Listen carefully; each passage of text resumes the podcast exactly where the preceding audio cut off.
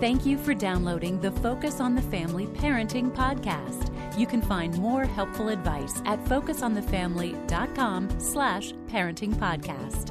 Every one of us, as a mom or a dad, has had what I might call a panic moment with your child where something feels like it's a failure. This is a catastrophe. This is the end of the world. I'm John Fuller along with Danny Huerta. Well, early on in my parenting, John, uh, my wife had said, "Hey, uh, Lexi is screaming a lot, and and has said that she hates us and doesn't want to be in the home." And uh, she was 14 She was about time, three. right? Oh, three. She was about three, three and a half. And I said, "Really?" And I hadn't seen that side. Yeah.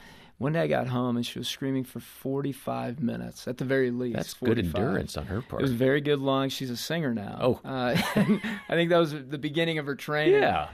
And I was really concerned. I was starting to think is is she demon possessed? Is she what's happening? Is Yeah. there a disorder here from a counselor's perspective? Going, what happened? She she was truly losing it Hmm. completely.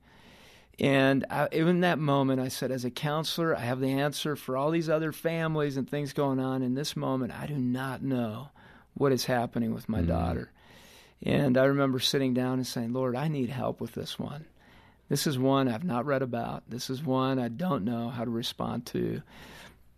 And uh, it was a powerful moment for my wife and I to just really pray and, and connect with one another and not completely panic. Emotionally, we did, but Yeah. spiritually, really it made us seek that strength through God. And, and he answered our prayer. We Oh, were good. able to figure out what was going on physically for her, and it was truly an, an allergy to a food in Oh. that case, uh, to wheat, and that was creating a tremendous inflammatory response in her body and creating these emotional issues. You just never know what it can be happening there. God And- helped us find that. Parents across the audience are thinking, "Yeah, I'll just cut out the wheat and see if that helps." Right, the gluten, right? And that is not the only answer. Yeah, there are yeah. other other factors happening there. Start with case, prayer, like Danny did. So, well, we're hearing today from Erin MacPherson and Ellen Schuknecht, and uh, they're a mother-daughter team. They have some great advice about dealing with those times when you, as a mom or a dad, feel like everything is falling apart. Here's Jim Daly starting off the conversation. Erin, you have a specific story too about your son Joey uh, and an incident with an iPad. Now we're all going. We all have incidents with the iPad. What happened and what did you do? Well, I'm actually really careful with the iPad because we all hear about all the incidents with the iPad. And so I'm pretty careful not to let him use it. But one day I was cooking dinner and he had a friend over, and it was a friend that I knew well and I trusted, and I knew her mom, his mom, sorry. And so I let them play Minecraft on the iPad while I was cooking dinner. They were downstairs, I could see them, but I wasn't paying attention. And Minecraft is a, a geometric game. Yeah. There's nothing really harmful, nothing at all harmful. Right. It's it. like learning. right. It was educational. But they started looking on YouTube. It was my iPad, which I hadn't locked down at football games. And then there was a flash shot of cheerleaders. And then the two of them thought, well, we watch football with our dads and we the cheerleaders are at the football game, so let's type in hot cheerleaders kissing football players. And a little video comes up. And um, later that night, after they went to bed, I pulled up the iPad, and that's what's up on my screen. So you didn't know it. When I didn't know did it when they did it. Yeah. And I just panicked. I thought they will never, ever look at iPads again. This is really like frightening. I can't believe that my 11 year old saw these things. And it, it was a pretty benign video considering what it was called, but it was still a video about that. How'd you handle it? What'd you do? So I called my mom, and of course, I called my mom, and she said, This is good. And I said, How could this be a good thing? And she's like, Because right now, when the stakes are really, really low, this is when you can disciple his heart and talk to him about all of the important topics that he needs to know. Because it could have been way worse, and it could have gotten to his heart in a way that was way deeper when you wouldn't have ever found out. So I went upstairs, I pulled the boys out, and I talked to them about some really big topics, things like pornography. You know, it's really quick, slippery slope from a very somewhat benign video to something a lot less benign, and about respect and about using the word hot with women and about kissing and all of those things. And the boys were wide eyed with us. And I said, you know, right now we'll talk later about a punishment, but I just want you guys to really pray and think about this. How? Let me ask you this: How did you keep that perspective ongoing? I mean, you have an incident. So often, we as parents we make this mistake where we have this situation that flares up. We engage it, and we may engage it really well, and then we don't engage it again for two years until the next incident. So, did you mm-hmm. keep the dialogue going? Well, I think the next morning he came down, he's like, I'm never using an iPad again. And his friend was like the same way. And I think that's kind of, we just kept every time there was the iPad out, hey, remember about that? Let's talk about what we could do effectively. And I think it scared him a little because we kind of talked about some pretty big topics that were maybe big for him. And I think that dialogue kept going, but I also feel like he felt like he could come to us. Yeah. Ellen, as you look at older children, you know, move your grandchildren up about four or five years and they're 14, 15, 16, that could be a different discussion. It's not a low bar at that point. Uh, speak to the mom and dad who may be struggling in an out of control uh, iPad usage in that context where it's, it's trouble. Well, I'm going to take it back first to the younger children that is why it's so important at these younger ages to give them plenty of practice with these tools in using them correctly and being monitored when you still can monitor them. And I always say it's really not about taking the iPad away, although you have to at times. That's discipline. It's looking for the opportunity to give it back so they can practice it well. So right. there's always hope for them to learn the right use.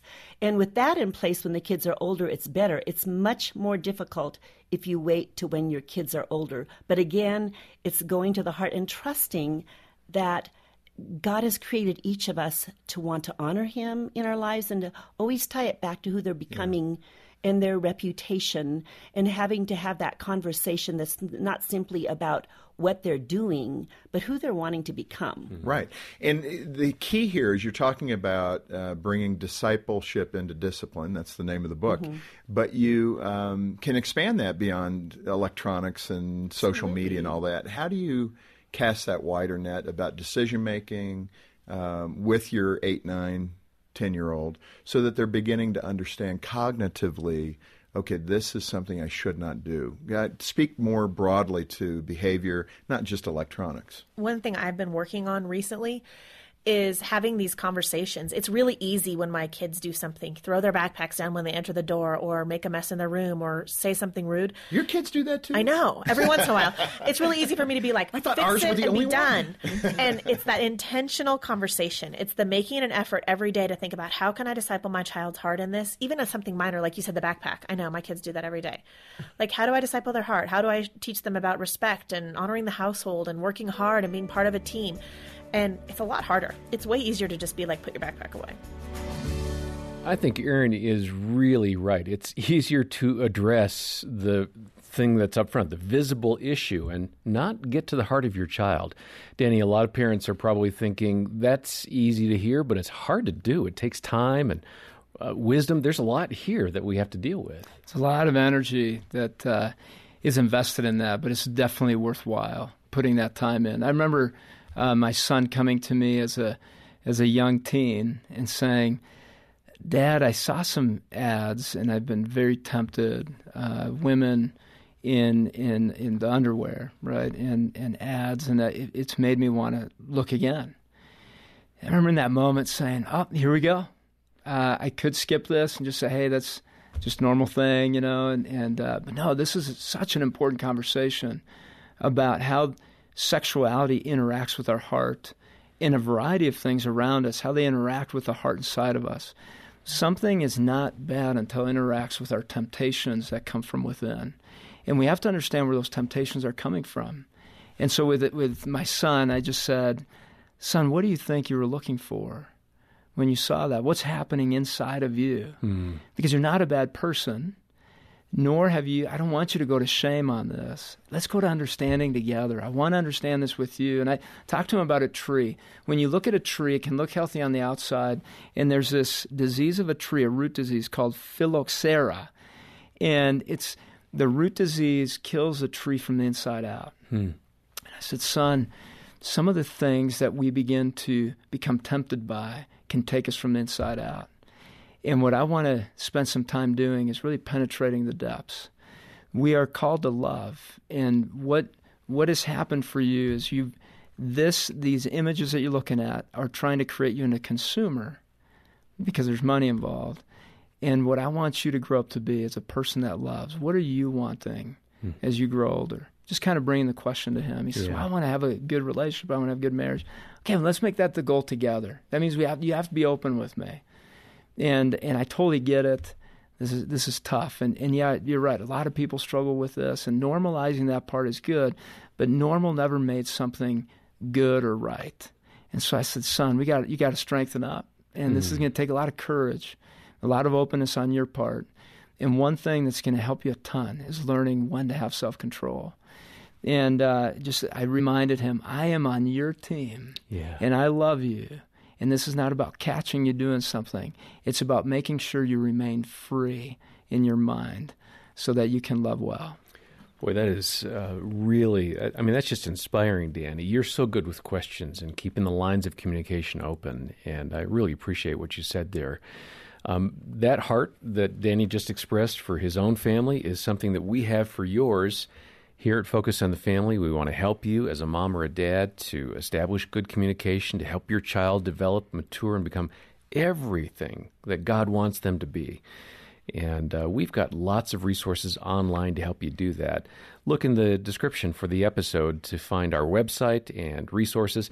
Make a donation if you can. Uh, be a partner to Focus on the Family. Help us um, continue on with podcasts like this and all the great resources we have. When you do contribute today, we'll put Ellen and Erin's book in the mail, send that to you. It's Put the Disciple into Discipline. And uh, again, that's our thank you gift when you join the support team. And if you haven't already done so, please leave a review. We love the listener feedback.